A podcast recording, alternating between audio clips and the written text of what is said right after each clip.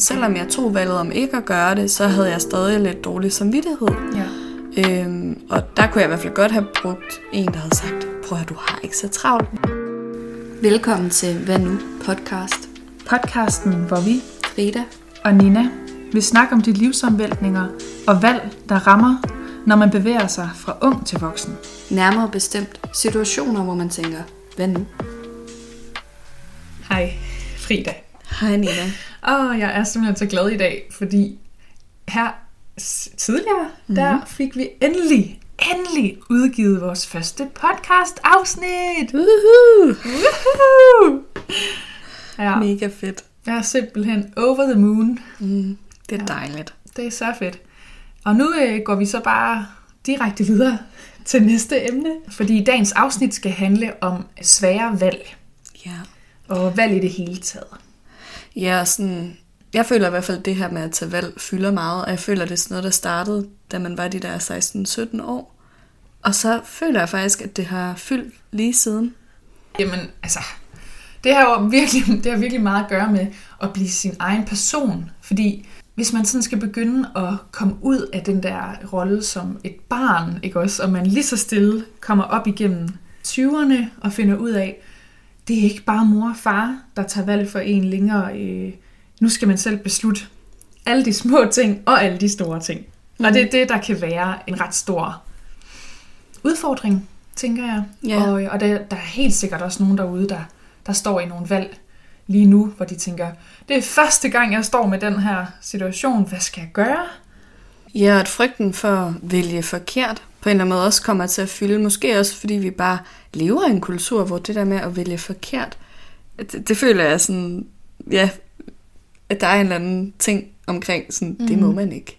Man kan ikke vælge forkert. Du skal være sikker på dit valg. Ja, fordi hvis nu du vælger forkert, så har du ligesom spildt lidt tiden på det. Præcis. Ja, ja. Så det har, det har virkelig haft meget at sige i vores samtaler. Ja, det har fyldt. Altså, det er noget, vi to, vi har vendt meget, føler jeg, i vores venskab. Meget snakket om valg. Ja. Et helt klassisk eksempel på, øh, på valg, det er jo øh, valg af uddannelse. Jeg tænker i hvert fald, det i vores venskab og i vores liv begge to, der har det været sådan den første ting, man tænker på, når man tænker på valg. Så har det været, åh, hvad skal jeg være? Også helt tidligt, så bliver man spurgt, nå, Nina, hvad kunne du godt tænke dig at, øh, at være? Øh, altså helt da, da jeg var barn. Har du ikke også fået den? Jo, at man tidligt har følt, at man skulle kende sig selv så meget, at man vidste, hvad man ville leve hele livet. Ja, det er jo sådan lidt en typisk ting at spørge et barn om, sådan, nå, men skal du så være brandmand, når du bliver stor? Eller sådan, ja. ja. Så, øh, så ja, og så når man så står lidt, lidt senere i livet og skal vælge åh, den rigtige uddannelse, åh, det kan man virkelig få. Øh, man kan få ondt i maven. Ondt i maven, og man kan blive vildt stresset, altså. Vælger jeg nu det rigtige? Ja, jeg tænker også, at, at det her med valg, nu blev du kandidat sidste sommer og er kommet ud på arbejdsmarkedet. Mm-hmm. Har du oplevet øh, nogle sådan svære valg i forbindelse med det? Øhm, jeg vil sige, det største valg og sådan det mest, det jeg har lært mest af, øh, og også det, der var så sværest at, at tage, det var at sige fra øh, over for en kollega, som var for, øhm, for meget. Han, øh, ja, han kom med nogle mærkelige bemærkninger, og ja, jeg vidste ikke helt, hvad jeg skulle gøre med det, øhm, og jeg gik meget med det selv og puttede med det. Og så endte det med, at jeg sådan tænkte, må jeg godt sige fra? Og det i selv er, er jo et mega sådan, stort valg, mm. især når man er lidt konfliktsky og en pleaser, som jeg godt kan være. Så, der, øhm, så den situation var virkelig svær for mig. Ja, også fordi det, jo ikke, det var ikke over for familie, det var ikke over for venner. Nej, nej.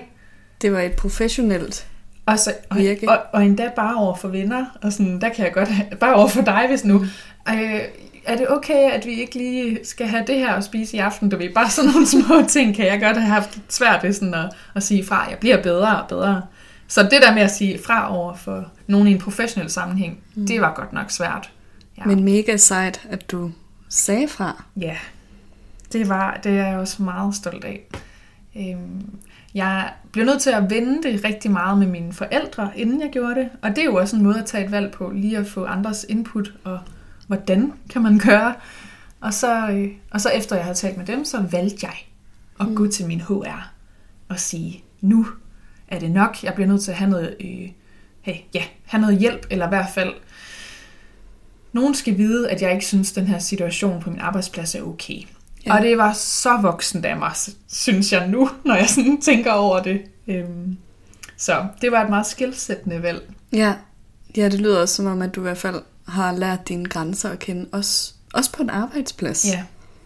Og især altså, i det miljø, der er det jo bare grænseovers- det er meget grænseoverskridende på en arbejdsplads at vise, okay, jeg kan også godt sige fra, jeg er ikke bare den nye, som skal finde sig i hvad som helst. Ja, ja. Og det er måske også noget af det, der sådan er fedt ved at blive ældre, mm. at man netop lærer sig selv og sine grænser bedre og bedre at kende, og måske også derfor nemmere at kan navigere i sine valg. Det var i hvert fald en meget stor oplevelse for mig at gøre, og, og jeg kan tage det med mig, og jeg står bedre næste gang, sådan en, hvis sådan en situation opstår igen, så kan jeg finde ud af, at man går ikke i stykker af at sige fra, og, der, og det er faktisk kun godt at gøre. Øhm, ja. Ja. ja, så det har, vi, det har vi vendt meget, det der med sådan at ja, overskride den grænse, og så på en arbejdsplads, ikke også, og faktisk stå op for sig selv. Jo, at man, som du siger, altså man måske egentlig går i stykker, hvis man ikke tager valget. Fordi i min situation, der stod jeg jo med det her valg, om jeg skulle sige op på arbejdet. Og der kunne jeg mærke det helt fysisk på min krop, at der var noget galt. Hvordan? Jeg begyndte bare at sådan få kvalme, hver gang jeg skulle gå ned på arbejdspladsen. Og hver gang jeg gik forbi en vej, så kunne jeg mærke, at min krop havde bare lyst til at dreje til højre eller venstre, eller sådan væk fra min retning. Øhm, og sådan, ja, jeg kunne bare mærke fysisk på min krop, at den prøvede at sige fra for mig. Jeg tror også, det jeg også sådan kan se nu, er jo også bare, at min krop prøvede jo at fortælle mig noget. Øh, og den kan jo derfor også være ens bedste guide, hvis man tør at lytte. Og jeg gik også i noget tid, inden jeg fik taget valget. Og tror jeg sådan undskyldte lidt øh, situationen med vedkommende med, ah, men det er også en anden kultur, eller han er også lidt speciel, eller du ved. Man kan komme med så mange undskyldninger for ikke at få taget det der valg. Øhm, men så var der bare en, ja, en situation, hvor jeg var sådan, det var bare dråben. Og så sagde jeg op spontant. Og da jeg gik derfra, Nina, det føles meget federe at sige op, end da jeg fik jobbet. Og det ser også bare lidt, ikke? Jo. Ja.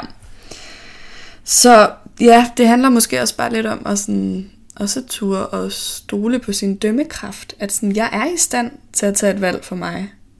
Øh, ikke at man ikke kan vende situationen med andre, men sådan, jeg er faktisk i stand til at tage et valg for mig selv, mm. som du også var inde på i starten, som jo også er noget af det der med sådan at, at ja, blive voksen, eller sådan øh, blive sin egen person. Øh, så fandt jeg jo også ud af, nå, var det bare det? Jeg tror også, jeg havde gjort det endnu sådan større op i mit hoved, og gjort det til noget farligt at tage det her valg, men bare være sådan, nå, var det bare det. Og jeg vil også sige, altså havde det her været for, det ved jeg ikke, bare et år siden, eller to år siden, så, så havde jeg ikke sagt op endnu. Så Nej. Tror jeg stadig, jeg havde arbejdet der. Så Hvor, der hvorfor helt... tænker du, at du havde, det havde været anderledes for to år siden? Jeg tror ikke, jeg havde øh, sådan, kendt mine grænser nok. Altså i hvert fald i det virke der, eller sådan i den situation. Jeg tror bare, at jeg også sådan... Ja, det der pleaserinstinkt, og det her med, nu har jeg sagt A, så skal jeg også sige B.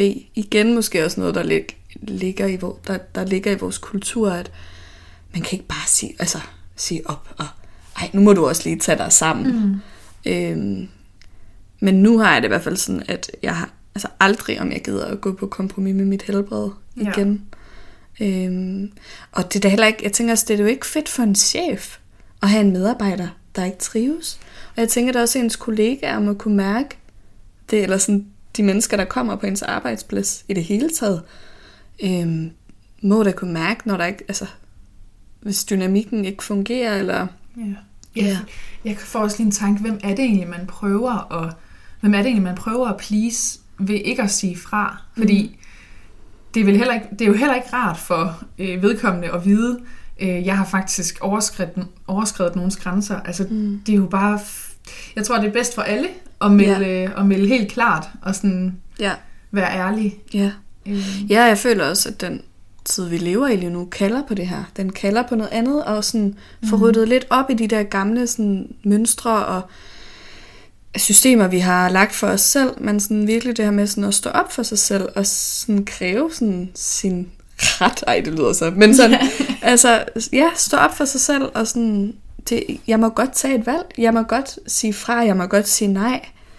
Øhm. Der er heller ikke helt det samme hierarki længere. Det er jo bare, når du taler om sådan tiden. Ja. Så nu der er det jo også, øhm, vi har ikke helt den samme sådan, vi har også en stemme. Ja. Altså alle har ligesom noget at skulle have sagt, og øh, på en arbejdsplads skal medarbejderne mm. også kunne være i det. Der er ikke noget, der sådan tvinger os til at finde os i alt muligt. Mm-mm. Og sådan kan det jo godt have været førhen, ikke? Jeg ved ikke, hvad det er for et levn egentlig, vi har med os, at det kan også godt være, at det er noget med vores køn at gøre, øh, at vi får at vide sådan, at vi skal være ja, rummelige og sympatiske, og yeah. jeg kan i hvert fald forestille mig. Ja. ja, og at man jo... Jeg har det da i hvert fald selv sådan, jeg kan godt blive inspireret af andre mennesker, når de netop tør tage et valg for dem selv. Altså, øhm, og jeg kan også huske, at du fortalte mig, da du havde sagt op, at der faktisk var nogle kollegaer, der havde kommenteret på det positivt. Nå ja, altså de kom jo hen til mig. Der var i hvert fald to stykker eller sådan noget, som jeg sådan lige havde på en tomandshånd, hvor vi snakkede om, wow, det var egentlig mega fedt, at der var nogen, der sagde fra, og i det her tilfælde var det jo så mig, der ligesom havde sat det på dagsordenen, at der skulle gøres noget ved det her problem. Og der fandt jeg også ud af, at det ikke var, det var ikke kun mig, det handlede om, fordi der var også andre, der havde haft det samme problem. Så der var jeg lidt en inspiration, og mm. det var da en mega fed følelse. Det kan jeg og jeg håber også, at vi kan inspirere nogle andre derude til at, at stå op for dem selv, selvom det kan være rigtig svært at virke uoverskueligt inden. Man kan sådan, ja, som jeg sagde før, også køre det meget op i sit hoved, at, at hvad vil andre tænke? Men jeg har i hvert fald fået den feedback, at de tænker bare, at jeg er en badass, og det er, det er dejligt, at der er nogen, der siger fra, og ligesom så står ved dem selv på den måde. Ja.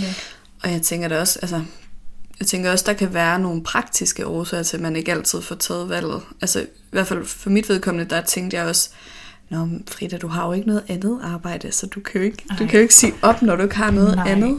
Var det ikke også angstprovokerende at gå og have den tanke, sådan, jeg, bliver, jeg skal blive der, men kun for pengene? Jo, men jeg tror også, det handler om så at tro på, at øhm, nu har jeg mod til at stille mig herud. Den, nu, nu gør jeg det, nu siger jeg fra og stiller mig herud. Så er der, det er også der, der er mulighed for, at der kan opstå nye muligheder. Så måske også finde en ro i det. Ja, altså at være sådan ude på, øh, på vippen, og være sådan lidt i limbo. Men det er jo også der, det spændende nogle gange kan ske. Det er der, magien nogle gange sker, hvis man faktisk vælger med hjertet, ikke? Jo. Det får mig også til at tænke på, jeg synes faktisk, du var helt vildt sej, da du prøvede at søge ind på skuespillerskolen. Jeg, på det tidspunkt i mit liv, der stod jeg i, midt i med en universitetsuddannelse, øh, og jeg stod bare og tænkte, okay, det her det virker meget låst i forhold til det, jeg kan se, du springer, der, springer ud i. Jeg kunne godt stå og tænke sådan, hvordan f- sådan fik du den idé? At, og, og det er mod os at vælge at sige, nej, jeg går ikke bare øh, den lige vej. Jeg havde mm. valgt øh, uddannelsen på uni, også fordi, at jeg tænkte, så er jeg der i gang med noget, og så har man noget at falde tilbage på, og bup, bup, bup. Yeah. Yeah. Den der, som man hører så tit. Ja. Så tænker jeg bare, hvordan du fik mod til at, at stille dig ud på vippen. Ja, jeg tror, at det måske meget var min passion og interesser for det kreative, der ja. sådan lidt fik mig væk fra universitetet. Jeg havde troet, jeg skulle ud og være autodidakt, alt muligt person inden for det kreative. Men det var også, jeg synes også, det var udfordrende at tage det valg om ikke bare at starte på uni, fordi alle vores venner og mine venner, dine venner, vores fælles venner, mange startede jo på uni efter de der et eller to år efter gymnasiet. Jeg tror også, det, det har lidt også at gøre med nogle normer i samfundet, der ligesom mm. forventer, at man ret hurtigt går videre. Så jeg må også sige, sådan, selvom jeg tog valget om ikke at gøre det, så havde jeg stadig lidt dårlig samvittighed. Ja. Øhm, og der kunne jeg i hvert fald godt have brugt en, der havde sagt, prøv at du har ikke så travlt. Ja. Vær nu bare i det, du er i. Jeg føler, at det er lidt anderledes nu. At sådan, fordi der måske også er så meget fokus på mental sundhed, og så at generationerne, øh, der er yngre end os, eller sådan, de, jeg har en fornemmelse af, at de vælger lidt mere med hjertet, ja. end hjernen. Det går øh, nok i den retning. Ja. Det, det fornemmer jeg også lidt, ja, det gør. At, at den måde, vi tager valg på, eller i hvert fald de unge tager valg på nu, skiller sig lidt ud fra deres forældres ja. måder at tage valg på. Altså, jeg er ikke, jeg er ikke så hip. Men, så jeg har ikke rigtig nogen i min omgangskreds, som lige er sprunget ud af... Øh, sprunget ud? Som lige er gået ud af gymnasiet. Men, øhm, men hvis men, der er nogen derude... Ja, hvis der er nogen derude, der lige har... Øh, der er lige i gang med deres sabbatår. Så hvor mange sabbatår tager man nu? Fordi vi tog jo de der to sabbatår, ikke? Jeg det, tog, du, jeg ja. tog to sabbatår, du tog flere, men vi vil gerne høre derude, om der er nogen, der kan svare os på, hvor, meget, hvor mange sabbatår er, ja. er inde at tage lige nu. Fordi så skal vi jo se, om vores tese den, er, den holder stand. Jeg føler i hvert fald, ja. at, at på det her tidspunkt, da, jeg, da vi lige var blevet studenter i to tusind og femten, altså der føler jeg alligevel, det var lidt anderledes, mm. og at det var, det var, jeg synes, det var svært at tage valg for mig selv.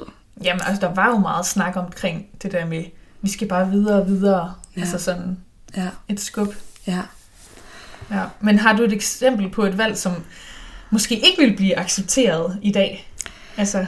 Ja, altså, det var helt klart øh, i min sabbatår, da jeg så i tyve tyve udgiver min digtsamling Standby, og jo faktisk lever af min opsparing. Og der må der have været så mange, der måtte tænke, hvad har hun gang i? ja. Men det var jo for at prøve at udleve en drøm og øh, udgive. Og, sådan, og så havde jeg også nogle jobs, hister her, hvor jeg var ude at læse op og ja, forskellige andre ting. Øh, og prøvede det ligesom af, det her med sådan at opfinde min egen løn og lave mit eget form for skema. Og det lærte jeg sindssygt meget af. Altså sådan det der med ikke at have en fast indkomst, indkomst og ikke vide, når har jeg et job om to uger egentlig. Og det var... det mærkede jeg en stor frihed i. Lige indtil, at det ikke føles som frihed mere. Yeah, yeah. Og jeg fik lyst til at, at lære noget nyt. Og jeg kan huske, at jeg tænkte sådan, det at starte på uni, at der er nogle mennesker, der har siddet og lavet et skema til mig. Yeah. At jeg får en fast indkomst, altså S U. Det føltes så vildt dengang, kan jeg huske, at jeg tænkte sådan, wow, er det muligt? Ja, det tager vel også sådan lidt altså, byrden af dine skuldre i forhold til at skulle opfinde hver dag. Og, ja. og du ved, der er nogen, der har lagt en plan. Ja. Ja. Men jeg tror også, det har gjort, at jeg er gået ind til, til det at studere med en anden form for taknemmelighed, og jeg føler mig enormt privilegeret. Og det tror jeg ikke, jeg havde gjort, hvis ikke jeg havde været ude og have nogle år, hvor jeg prøvede at stå lidt, stå lidt mere sådan på egne ben i forhold til min hverdag og ja, job og sådan nogle ting. Ja. Det, jeg tror også, det jeg vil sige med det også bare er og Og så ligesom ture og gå med sin mavefornemmelse, og ikke have så travlt. Fordi det, jeg tror også, det kræver tid at mærke efter. Ja. At tage et valg for sig selv, og ikke tage et valg for nogle andres skyld, eller hvad andre ja. ligesom måtte forvente af en. Ja, fordi det er jo der, man kommer ud og faktisk lærer noget. Det du har været, de år du har haft, hvor du har ikke valgt den lige vej, det er jo ja. der, du virkelig har fået en masse øh, god viden, som du kan bruge fremover. Sådan, du har været ude i livets skole, kan man sige. Livets skole, ja. Livets skole. Hallo. Hallo. Du bruger livets, du har brugt livets skole, og det er jo virkelig beundringsværdigt, og det kræver mod. Altså, og det, der har jeg jo stået og tænkt, Frida, hun er ude i livets skole. Ej, det vil jeg også. Så det er nok det, jeg også er i gang med nu, at prøve lidt livets skole. Øhm. Ja, men hvordan, hvordan er det ellers i forhold til dig, Nina, og sådan det her med at tage valg? Den der udfordring, du kan mærke i det, ved du, hvor det kommer fra? Det kan man jo dykke ned i og tænke, er det noget fra min barndom, eller hvad er det? Men jeg, jeg har i hvert fald været opmærksom på, at jeg har en usikkerhed, som gør, at jeg hele tiden gerne lige vil dobbelttjekke hos andre, om er det her nu en god idé? Altså, det kan være på mange planer. Så i forhold til valg, så har jeg det godt med at lige få den forbi nogle andre, før jeg tager et valg. Og søge bekræftelse hos min kæreste, eller hos min familie, eller venner. Men nu kan jeg godt mærke, at jo ældre jeg er blevet, og hvor jeg har stået i nogle af de her hvad nu situationer, hvor jeg faktisk er blevet tvunget til selv at være ansigtet udad til, som skal sige fra. For eksempel, som jeg nævnte før på arbejdspladsen, det var mig, der gjorde det. Så alle de oplevelser, tror jeg, lige så stille kan klemme på til at være meget mere okay med ikke hele tiden at få bekræftet de ting, jeg gerne øh, vil ud og gøre, men i stedet for så bare gøre det. Ja. Fordi de kan jo ikke, dem jeg søger bekræftelse ved, kan jo ikke mærke, altså hvad, hvad min mavefornemmelse er. Så derfor så tænker jeg bare, fremover så vil jeg give mig selv det råd, og også jer derude, virkelig at mærke efter, fordi alt det larm, der foregår rundt omkring en, alle de råd, alle de input, man får, det er faktisk ikke altid, at det... Selvfølgelig skal man have noget sparring, men det er faktisk heller ikke altid, at det er det bedste at, at blive ved med at, at gå efter andres valg, altså mm. efter andres meninger. Det var lige et gratis råd herfra. Mega godt råd, Nina. Jeg tænker også, nu snakker vi, nu handler den her podcast jo om at bevæge sig op gennem tyverne. Det gør den jo. Og, og det her med at tage valg, altså jeg tænker også, jeg ved ikke med dig, men jeg har også oplevet, at det kan være lidt ensomt at tage ja, valg. For pokker. Hvor jeg også tænker, at det kan hænge sammen med det her med, at vi har været vant til at følges ad, øh, sådan op gennem ja, folkeskolen mm. og gymnasiet, og hvor at når vi så kommer og bevæger os op gennem tyverne, så selvom vi er samme alder, ja. eller i hvert fald er jævnaldrende, så er det ikke nødvendigvis sikkert, at vi begge skal starte på en universitetsuddannelse, eller begge skal på højskole, eller ud at rejse, eller sådan nogle ting. Man følges ikke ad på samme måde, og, og der kan man måske også komme til at sammenligne sig lidt, og jeg tænker også, det kan påvirke en, når man skal tage valg. At nogen på vores alder måske øh, køber et hus, eller forskellige ting, at, men så er, det, så er det ikke ens betydning med, at jeg skal det. Mm. Altså sådan det der med, at vi er bare i tyverne så forskellige steder. Ja. Og det tror jeg i hvert fald, det har jeg i hvert fald oplevet også kan sådan påvirke det her med at tage valg. Ja. Men så ligesom bare få en forståelse af, at det er så individuelt. Ja. Er det også fordi, du tænker lidt, det kan være en tryghed at mm. kigge på, hvad andre gør? Fordi man netop står lidt ved en skillevej. Ja, og, og det der med, man har bare været så vant til at følges ad, ja. og pludselig gør man det ikke mere. Ja. Man skal virkelig, virkelig sådan ud og finde sin egen vej, og derfor også sin egne valg. Ja, ja. Altså jeg har sådan et billede inde i hovedet der, omkring klassen. Du ved, i folkeskolen, øh, så går man i en klasse, og jeg har bare haft sådan en mentalitet med mig, fordi det er jo, det er jo der, man har gået længst i skole, man har gået de der ni år i skolen. Så har jeg bare tænkt, det der med at have en klasse og f- passe ind i en kasse, haha, mm, yeah. der, øh, det t- har jeg bare taget med mig, og det er bare så svært, synes jeg, at ligesom forstå, at nu det er en helt anden måde at tænke på. Yeah. Fordi nu har man ikke en klasse, man har måske en arbejdsplads, eller også måske så er man selvstændig og laver noget selv. Så ja, som du siger, det bliver, det bliver enormt individuelt. Man yeah. går fra at være i en gruppe, og det, det kan bare være ja, en rigtig, rigtig øh, lang proces.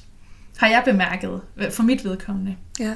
Jeg ved ikke, om du også kan nikke genkende til, at det er rart at have en klasse, og så pludselig, så står man der uden. Ja. Præcis, og skal finde sin egen ja.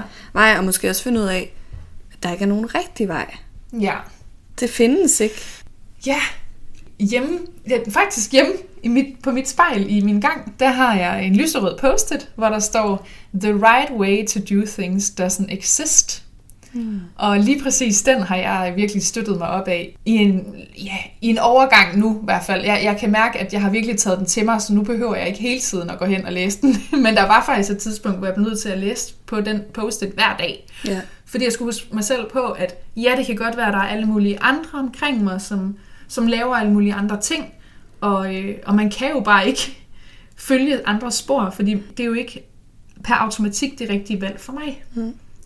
Så hvis man, bliver, hvis man kan på en eller anden måde tænke, det rigtige valg findes ikke. Nej. Det rigtige valg altså, er en utopi, ikke også? Jo, at man, og man kan godt se sig selv hele tiden lede herude efter ja. Ja, det ja. rigtige valg. Men igen, det findes ikke. Man må prøve at finde det inde i sig selv, og, og at det er okay, hvis andre ikke forstår dit valg, så længe du forstår dit valg. Ja. Ja. Men det var spændende, Nina, at prøve at fatte sig i korthed om et emne, som vi kunne snakke om for evigt, og som vi nok også vil blive ved med at yeah. snakke om. For pokker, vi kommer til at, vi kommer til at skulle tage valg hele resten af livet og stå i nogle nye situationer. Det har bare været et, et drastisk øh, årti, vil jeg nærmest sige, fra, fra, fra vi var atten til jeg står her. Øh. Ja. Med alle de sådan, nye situationer, man står i, ja. og alle de måder, hvor man skal blive voksen i valgene på. Ja. Så, ja. Og hvor man tænker, hvad nu? Du lyttede til Hvad nu podcast. Tak fordi du var her.